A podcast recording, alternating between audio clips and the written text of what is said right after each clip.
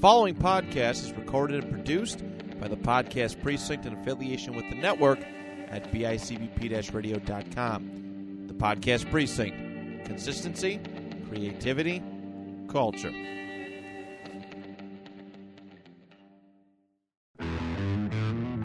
Just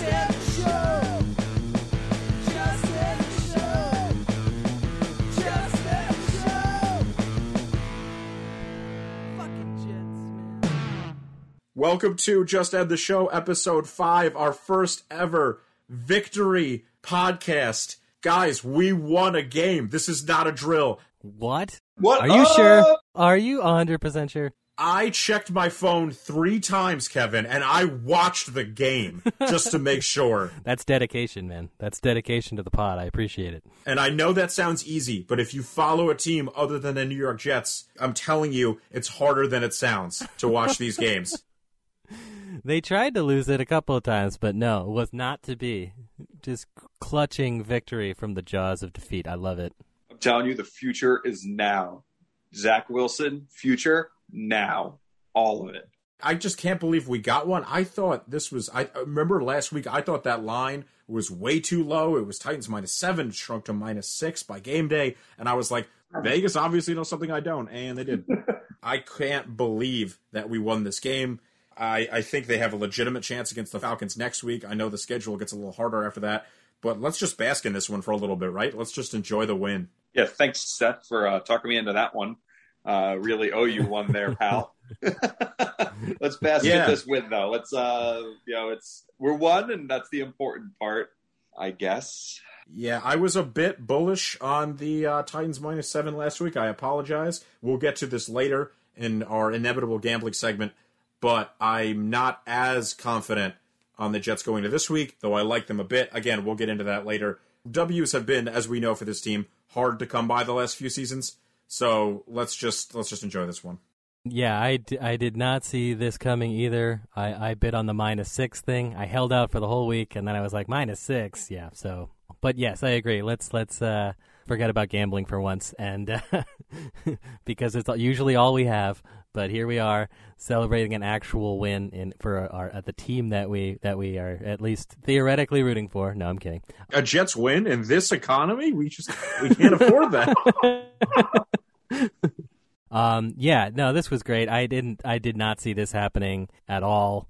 I did not think coming. Uh, there was a strong possibility in my mind coming off the Denver game that I actually thought, okay, we might go 0 17. Like that was a real thought in my head, and you know, not only getting the win, but also seeing what could be the promise of how good Wilson can be in this league is just, uh, it's very refreshing, and it feels it feels great now that coming off of these three games and seeing Sam Darnold suddenly turn into like Michael Vick circa 2007 and just running in 30 yard touchdowns.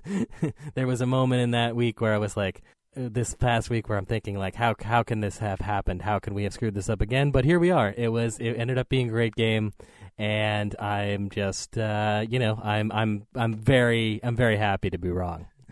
We're gonna win the Super Bowl, guys. you called it.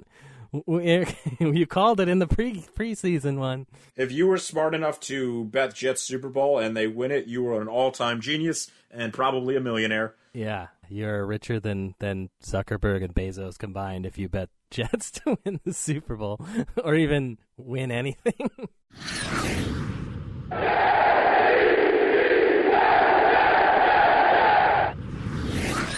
I appreciated that a week after his coach told him he needs to learn how to play boring football, Zach like didn't listen at all and was just throwing 50-yard bombs on the run, except this time it worked. I know, I love that. That was like a lot of the game plan too. It seemed to be designed around that. I was like, okay, I guess we're not doing the boring football thing. I guess that idea got shot down in practice. Do you think that was like a beautiful mind coaching moment for Rob Saleh where he was just like, I'm going to go in this press conference. I'm going to be like, we got to check it down next week. And then, like knowing he was going to game plan, he was like, all right, we're do- we're throwing it downfield every every play. Do you guys realize that everything we said last week that was wrong? Yeah, pretty much. Pretty, pretty. oh my much. god. It was like they got to play small ball and throw it. Just let them get in the rhythm. Big plays, big plays all day. Big plays all day, and it worked totally. It worked totally well. I, I, I was right about Tennessee not having a good defense, though. I'm going to stand by that. Yeah. Stand by that claim. Yeah, that was the only good take out of any of us for the entire weekend was Tennessee's defense not being good because that definitely turned out to be true.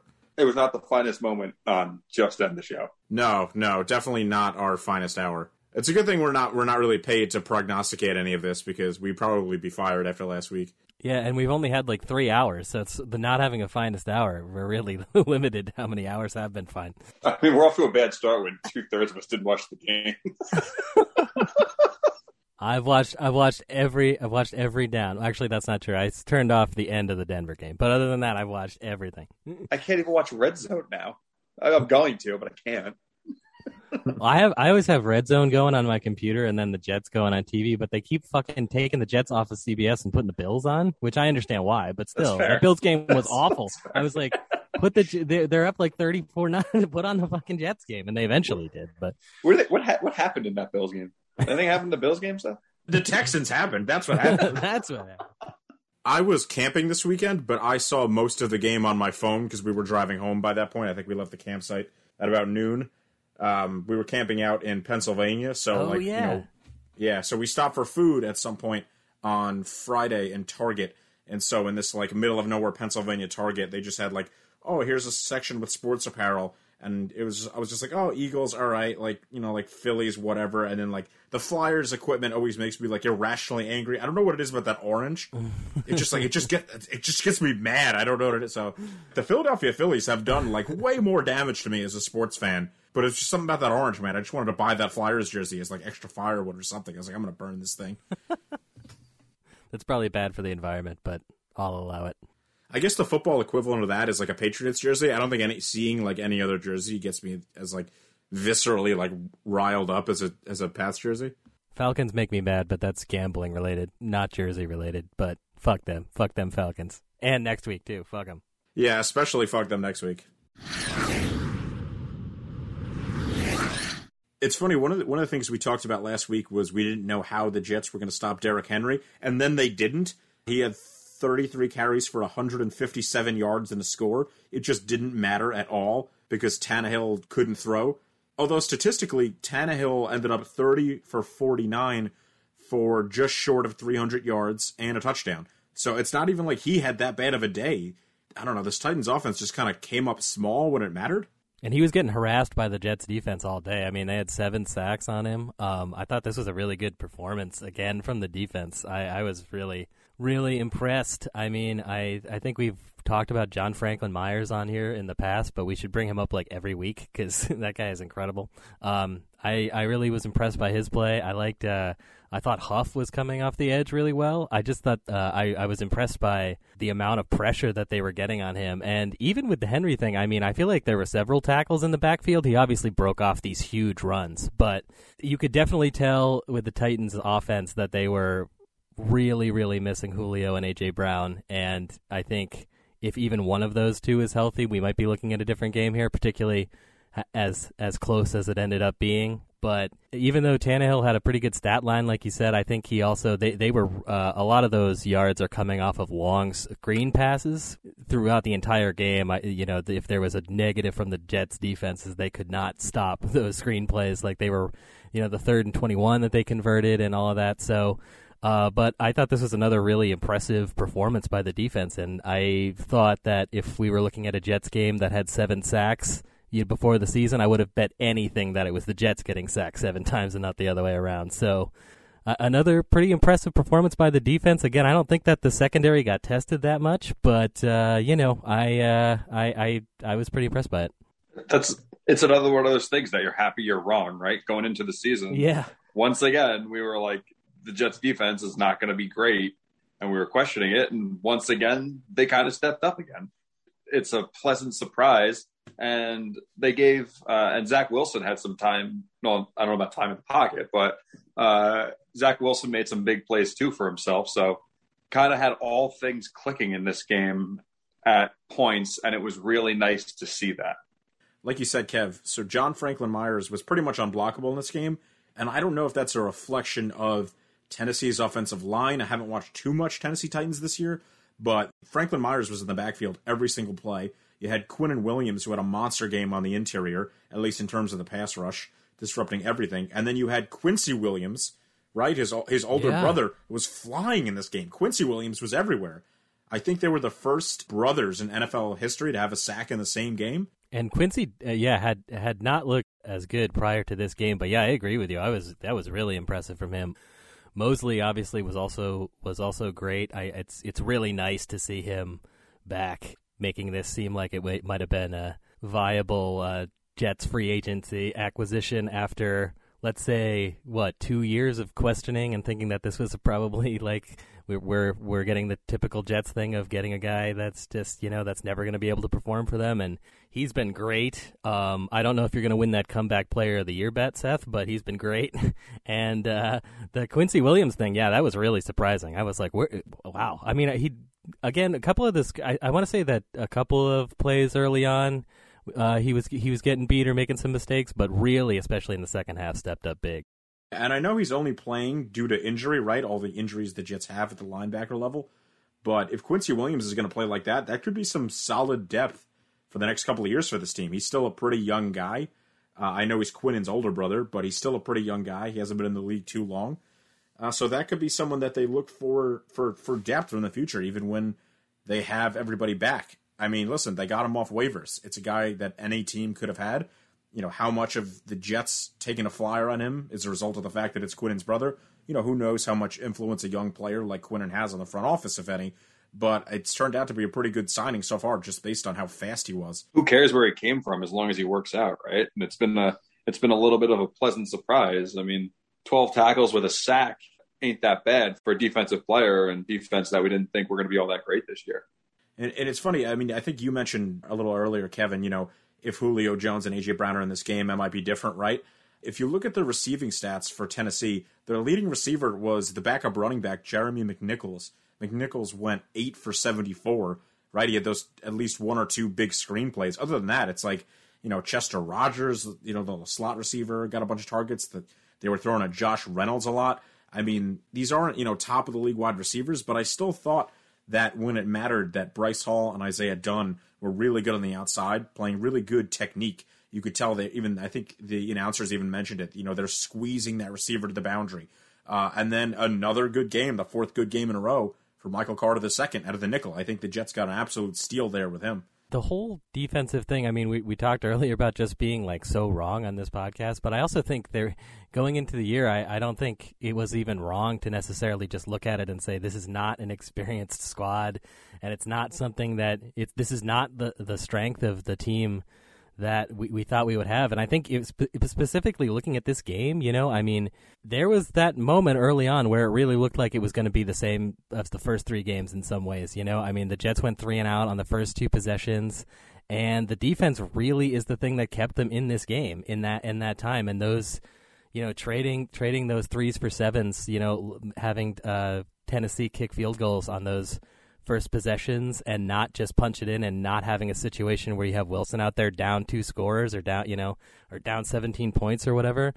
That's huge, you know, and uh, obviously we're we're high on Wilson on this podcast in general, and he looked great in this game. Um, there were still some like questionable passes and questionable decisions, but in terms of the big plays, that we were saying he shouldn't do last week. Um, he was able to totally come through, and I think part of that is just the confidence of being able to come out there and having your defense like keep you in this game. And I think going forward for the team, that is that's such a huge thing. I think to I mean it's so obvious to say it's huge to have your defense play well, but to not have the guy and to not have a guy going out in the fourth quarter down a couple touchdowns or you know after he had thrown that pick, it was like oh no, is this going to be the same? You know, is this going to be the same situation that, that we had in, in the Broncos game or the New England game? And uh, that's uh, you know, it. I really think the defense keeping them in it early was what helped them really to uh, to, to the offense to really get going and get into some rhythm. I'll tell you the one thing that I'm really happy about is I think Rob Saleh has a lot to do with how well this defense is doing. Uh, I think that it, I'm really happy about it because I kind of called that at the first of the year is wait and see what you have with the defense before you throw them in the garbage. Uh, Yeah. I was questioning it myself, but Rob Saleh is a defense guy, right? He's a hold the line kind of guy. So uh, I'm kind of happy that they have such a young core that he can mix and mold with uh, to to really work out. And I think it's really it's coming off now where he's rubbing off on them. Yeah, I mean, absolutely. You could tell by the the way that they were playing, especially in the secondary, the technique that they're playing with. You could tell that a lot of that, you know, is, is coaching. A lot of that's you know doing the right things in, in practice every week. So I give Saleh a ton of credit for this team. And the defense played complementary football. The pass rush has to help out the secondary. The secondary has to help out the pass rush. Those down linemen have to give the linebackers a chance. Everything has to work together on defense. And I think this was the first week when the Jets really put it all together and all three of those layers kind of gelled and helped each other. It's one of those things that everyone always says the preseason doesn't matter. The preseason doesn't matter. First one, two, three weeks in the NFL is really when you start to play. You're kind of rusty until week two or three. And maybe this is them finally clicking. You're going to find out next week for sure how well they handle the flight and being in a different country and everything.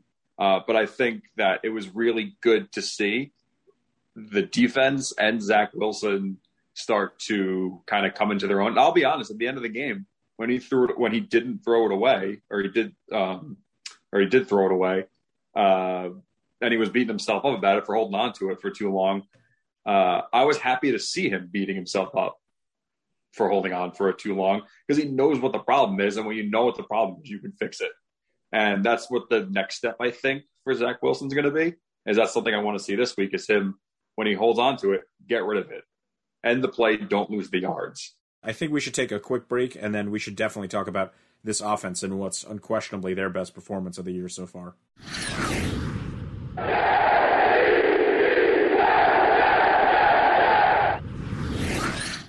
So obviously we got to have our our Zach Wilson segment of the week, right? How is Zach progressing? This was unquestionably his best game of the year. I don't think anybody would argue with that. And I still don't think it was a perfect performance. I mean, he missed a couple of the the easy throws, but he made so many spectacular plays, just eye popping plays, where it's like you, you you almost forget about the misses, right? But that's Yeah. the quarterback Zach Wilson is. You know, he's he's going to be that big play guy. And we were saying it last week where we want to see him make some of those smaller, you know, five five yard passes, and we were wrong.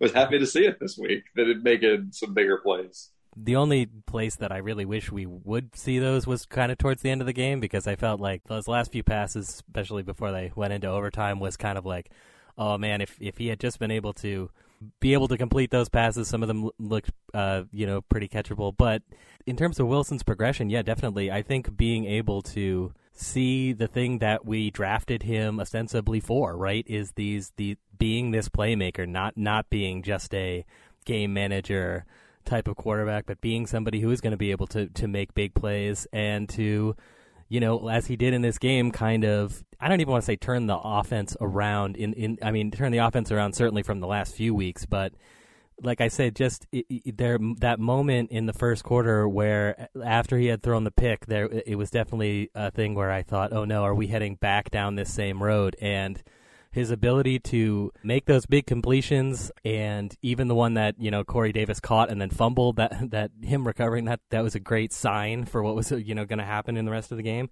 And I think this is the performance we wanted to see out of him. I think in terms of those sort of the check downs the easier plays like you're saying Colin the holding on to the ball too long some of that stuff is hopefully just going to come with time. And I think with the experience of you know being able to maybe play in games where you you are trying to protect a lead you know you are trying to you know run some clock that i think if we get into situations where this team is going to be competitive like they were in this game i think that is going to come come to him or at least i hope it does you know? And i think uh yeah i just think that this is the really encouraging sign from the kind of playmaking, big play performance part. And if he can uh, just continually make like good decisions and make some short yardage plays and get into rhythm, we're looking at a real viable franchise quarterback. Dare I say it? And I think this is definitely one of those games where stats don't tell the whole story, right? Uh, Zach was only 21 of 34 for 297, a touchdown, and one interception. But I think he played above those stats. If you just look at the receiving stats really quick, Corey Davis led the way with four catches for 111 yards and a touchdown. So it's again, like you said, it's it's those big chunk plays. Keelan Cole only had three catches. Keelan Cole had 92 yards. And then, of course, you had Jamison Crowder consistently doing what he does, moving the sticks. He was the consistent pass catcher. Crowder finished with seven for 61 in that touchdown. I think it was a more efficient game than Zach will get credit for on the stat line. I think the interception, you could argue, wasn't even really his fault because Corey Davis, I believe, fell down on that route, if I remember correctly. Yeah, yeah, it was like a busted route. Yeah. So in, in theory, this is like a zero interception, two touchdown game for Zach. He made three absolutely outstanding throws in this game. He had those two throws on the run, right, where he was rolling out to his right, the long one to Keelan Cole, and then the touchdown to Corey Davis. But I want to talk about that throw. I don't know if you remember it with there was about eight minutes left to go in overtime. It was like a third and four or something short like that. And he throws this like beautiful sideline touch pass right over the defender to Keelan Cole. That was the most impressive throw I saw on the day. That's one of the most impressive throws I've seen all week from any quarterback. That was great. Uh, and then the the only the only things you you'd almost love for him to take back are the decision. Uh, I think he might have cost the Jets an earlier win. I mean, they won the game, so this is maybe kind of nitpicky, but I think they they could have won it on that first drive in overtime with a touchdown if Zach doesn't lose yards there on that third and goal. I know Saleh after the game said the plan was if they didn't get the touchdown on third and goal from the one, they would have gone for the win on fourth and goal from the one, figuring, okay, we'll go for the win here. We don't get it. At least we give the Titans the ball, you know, at the one yard line. But once Zach lost yards on a scramble, it was fourth and five, I believe, and then it's like, okay, we've got to take our three and get out of Dodge here. And the Jets, of course, got a little lucky at the end with that missed kick by uh, former Jets legend Randy Bullock. But I think Zach just has to be smarter in that moment. He's got to know, okay, I can't get it with my legs. That's okay. All I have to do is toss this ball out of bounds. We don't lose yards. I see another down. I'm happy that he knows he has to fix that because he will get there. And the one thing I got to see next week is him do that a little, maybe not all the time, but start doing that and start making those decisions to get rid of the ball. And then it's just a nice progression from Zach Wilson. That's that's all I'm in this year for is a nice progression from Zach Wilson. Yeah, and I don't think he's on the Justin Herbert progression where he's just going to be an all star out of the gate, but I do think he could be on that Josh Allen progression, like we said, where he'll figure out some of the, the, the mental stuff. He'll figure out some of the, you know, how to read defenses year one. He'll fix some of those mechanics problems. He'll fix some of those accuracy problems. And I'm really excited for for year two, Zach, even as we're still watching year one, Zach. Yeah, uh, it's exciting to see him even know what the problem is. He's a rookie quarterback figuring out who he is in this league, and he is already making such huge strides from two weeks ago when he couldn't even get a point on the board to this week when he's bringing his team back and then they win it in overtime. Like that's a huge step for a rookie quarterback in this game. I am so happy he's being coached by Saleh, not Adam Gase, too, because I just shudder to think what would happen if Gase was still at the helm. I mean, that probably wouldn't have been the plan to draft him anyway, but still, ugh, I don't even want to think Quarterback about whisperer. Quarterback whisperer, though. Yeah, I'd whisper, "Get the fuck out of here," too. That's what I would whisper to Gase. In terms of the play toward the end of uh, overtime, there, I'd also like to throw out that I'm not a huge fan of that play call, and he they got him rolling into coverage, and he was his his receiver was double covered, so that's just a bummer all the way around. That play just was, was not going to work from the word go. I feel like, but yeah, I, I I agree with what Colin's saying. It seems like he understands the the problem, and that's the first step to fixing it. And uh, Seth, you touched on something, but I think bears repeating, which is that I just think it's so huge to have Crowder out there um, just as a viable a, a, guy like you said can move the sticks, somebody who the defense has to actually worry about and cover, and it's not just Corey da- just not just you know double covering Corey Davis and saying oh we're just gonna leave we're gonna leave these other guys wide open out there because who cares? Um, I think that uh, just having I mean it's an obvious thing to say, but it, it's worth saying that I think it's so great to have Crowder out there for him. Absolutely. Do you guys want to take another break? And when we come back, we'll talk about next week's matchup with the Atlanta Falcons from Wembley Stadium.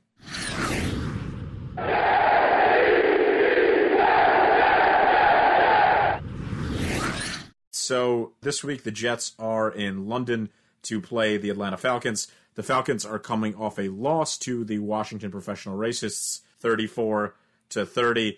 Is there anything aside from scoring 30 points against a pretty good Washington defense? Is there anything that stands out to you or impresses you about this Falcons team? I, have a complicated relationship with the Atlanta Falcons in terms of picking games, so I'm going to be very cautious with my uh, with my criticisms against uh, Atlanta.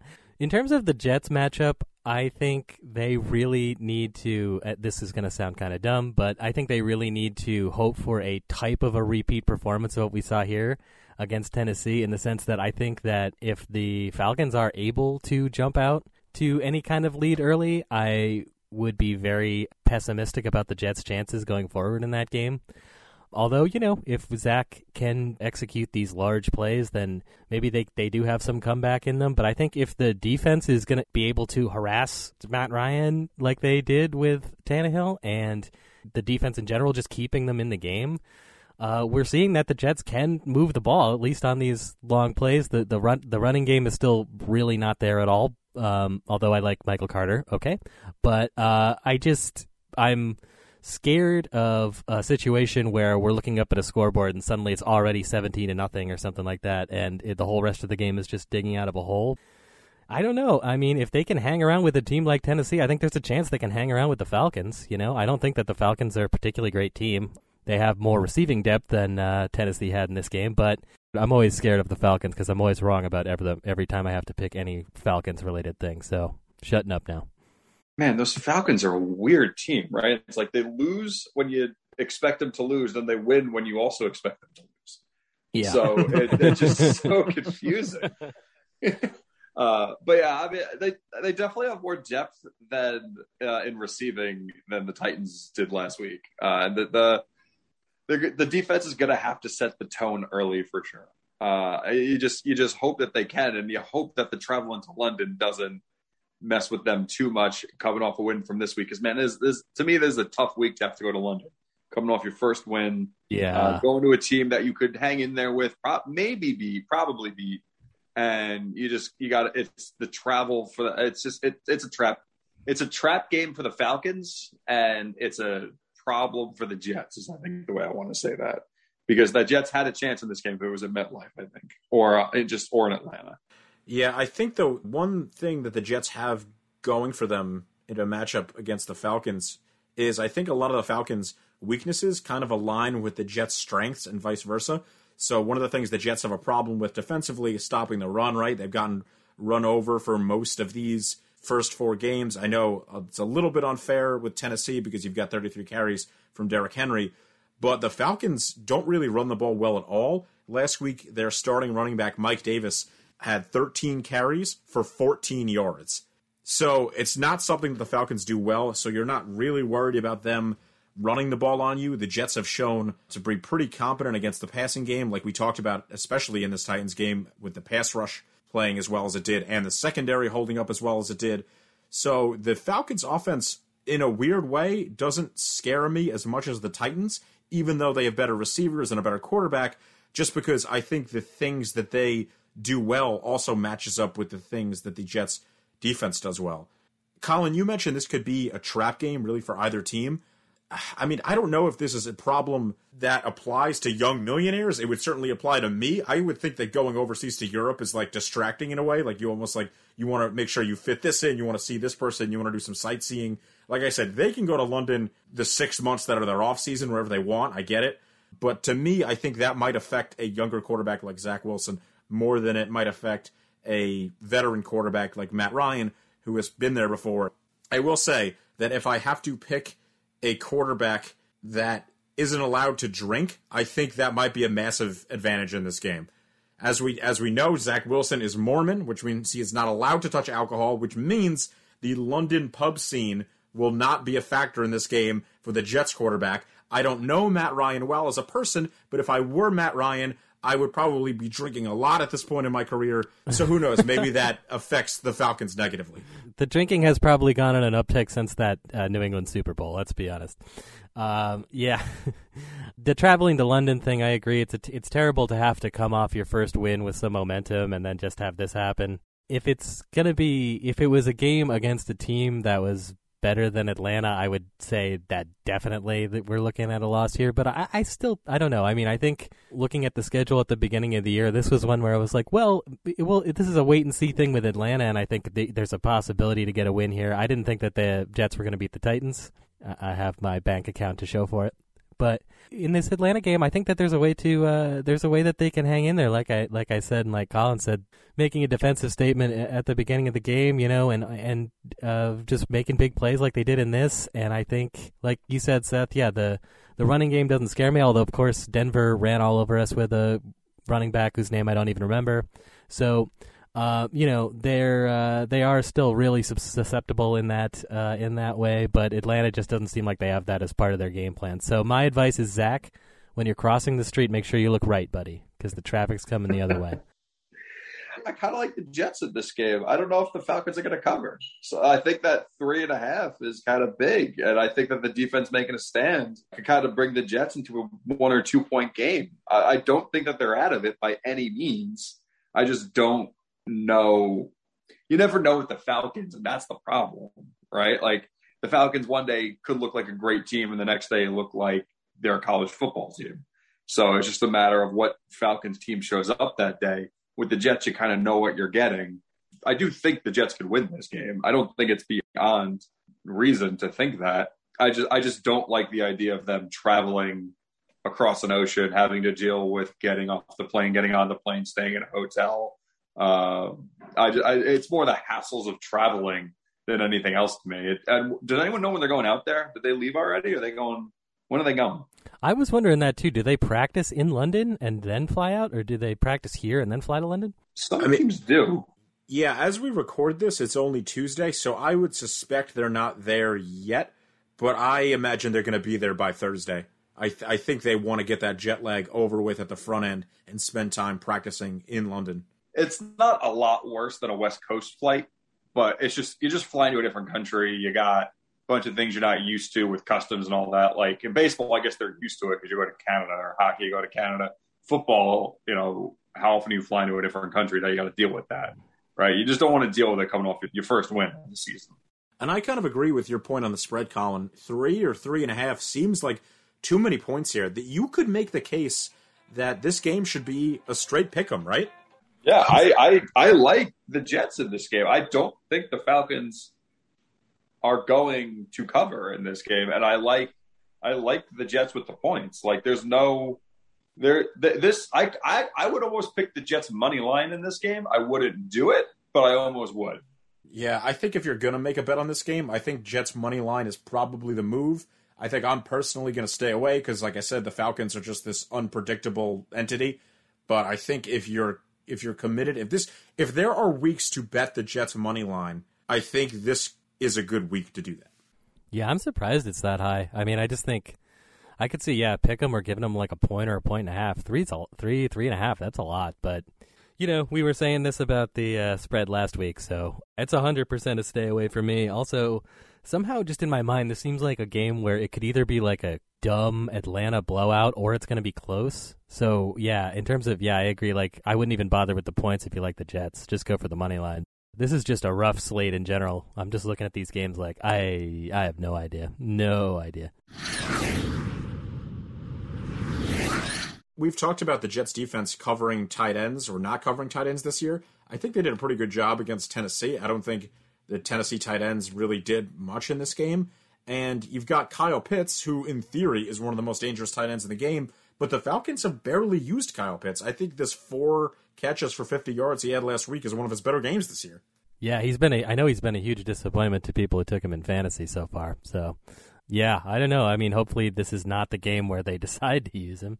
But yeah, like you said, Seth, I think that the, a lot of the uh, uh, the matchup stuff actually does favor favor the Jets actually pretty well, at least from what we've seen of the Falcons so far. I think that the, just the main thing is they have to be able to get stops early. I really think that if they can do that, I think they can be able to move the ball. Obviously, it's a neutral field situation, so it was better with the Titans thing. I think being at home and getting that momentum going, but you know, with the neutral field, you're not going to get that as much. But still, just from a game plan perspective, it would be really nice to uh, to harass Matt Ryan early, and uh, that's really the the main thing for me. I'm not, you know, the travel and stuff. I mean, I, you're right. I think that affects uh, rookies maybe more than veterans, but I would be less worried about that and somehow, and just more worried about like suddenly we're looking up at a twenty-one to nothing game. Like, what the hell? How did this happen?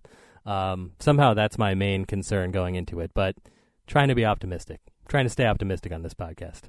Let's take another break, and when we come back, I want to talk about a little bit of Jets news and the Marcus Maye situation.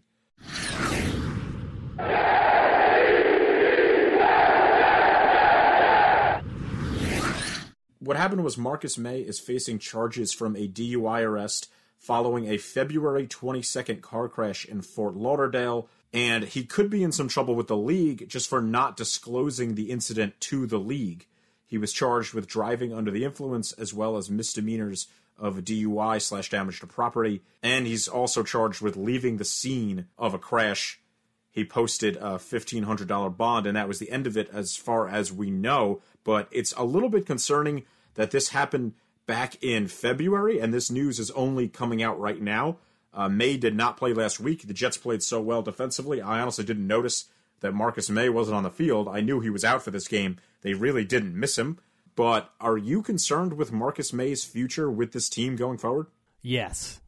I, I, I certainly am. I mean, I think obviously there was uh, the whole contract situation going into going into the season. There was already that concern, but yeah, I, I agree with you, Seth. In terms of just this coming out now is the thing where you you it, it, it first of all it's terrible timing, but second of all just the time the timeline of something happened that long ago and just coming out now seems like it's an indication that we are headed for um, some problems just with Marcus Maye uh, and the future of this team. I, I agree with you that it weirdly him being out last week didn't seem like it affected the game plan, and they or it didn't it didn't affect it as much as we thought. Um, but yeah, this is uh, very concerning, and um, in adding to the concerns we already had about Maye going forward as a Jet. Uh, as a teammate, I'd want to be like, "What happened? Like, why wouldn't you tell him? Why wouldn't you tell us about this earlier?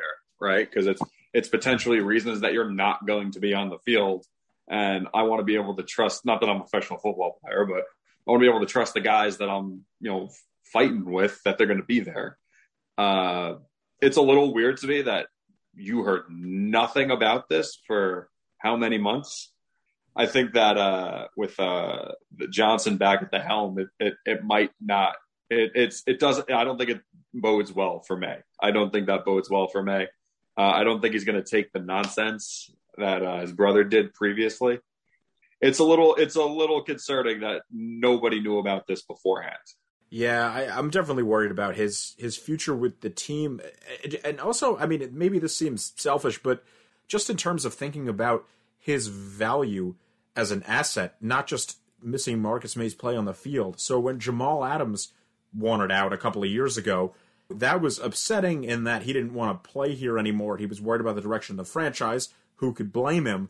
But at least they were able to get something back for Jamal Adams. At least they got a really good value out of the Seahawks, and they turned that into you know trading up for Alijah Vera-Tucker, you know the highest rated guard in the draft. So it just worries me that not only is Marcus Maye and his talents maybe not going to be here for the future, but he's going to become a guy that's not really a tradable asset either, and this is kind of be- going to become a really sunk cost and a sunk draft pick for the Jets.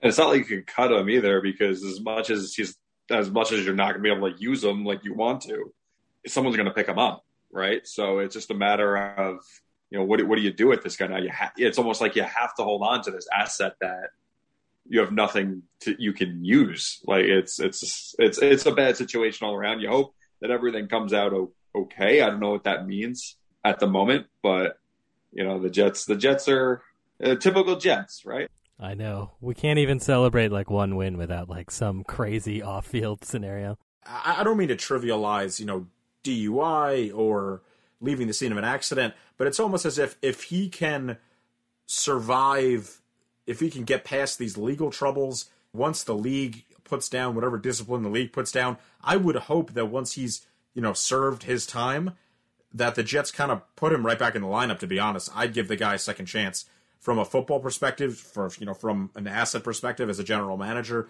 this is a league full of guys who've gotten second chances who have done a heck of a lot worse. Like again, I'm not trivializing what Maye did or or allegedly did, but I I hope that he we're able to see him back on the field sooner than later. Well, he and he was going to miss. Is it three weeks for the ankle injury anyway? Um, so, you know, we're already looking at missed time there, and then with all of this, who knows? And just seems very clear like he's headed for the door at the end of the season. So, yeah, I don't, uh, I don't see this uh, boding well for for for anyone really involved. If there's some way that this can work out, and like you said, not to like trivialize what he did, but these things do happen in this league going forward. I mean, if they can even get any play out of him later in the season, that's I guess worth it. But seems like this is uh, heading to a to a not great conclusion for both parties. I almost have no doubts that he'll get, know, pending outcome of the legal troubles, that he'll get another chance in the league. I'm just, I don't see him next year with the Jets anyway. So I just, it, it doesn't bode well for them. Like, like, like Kevin was saying, like, you can't trade him because there's nothing you can do with him when he has, you know, these legal battles. So this, this year for Marcus Maye, I think is, it, it's not good for the Jets. If anything, it's almost like he's not going to get hurt on the field if he's not playing. So you want him to play, obviously. I don't know. It, it's you hate to see it. Can't we have like a few days thinking that things are going to be okay? Can we have like 48 hours of like not crazy shit happening with this team? When have you ever known it to be okay with the Jets? I don't know. I don't know. It's like when people I heard like it was like, "Oh, this is the biggest win since like the week against the Cowboys in 2019." I'm like, "Wow, yeah, it's been it's been a, it's been quite a stretch, guys." Zero days since our last media calamity. you got a reset. You should, should Seth. You should put a uh, a reset uh, like this many days since behind Yeah. you. this many days since our last public embarrassment.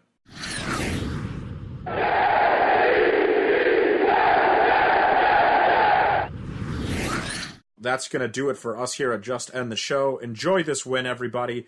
Make sure you set your alarms next week for the Jets and the Falcons, 9:20 in the morning. Enjoy the rest of the games this Sunday, everybody. We will be back next week. Kevin, take us out. Just end the show. Just end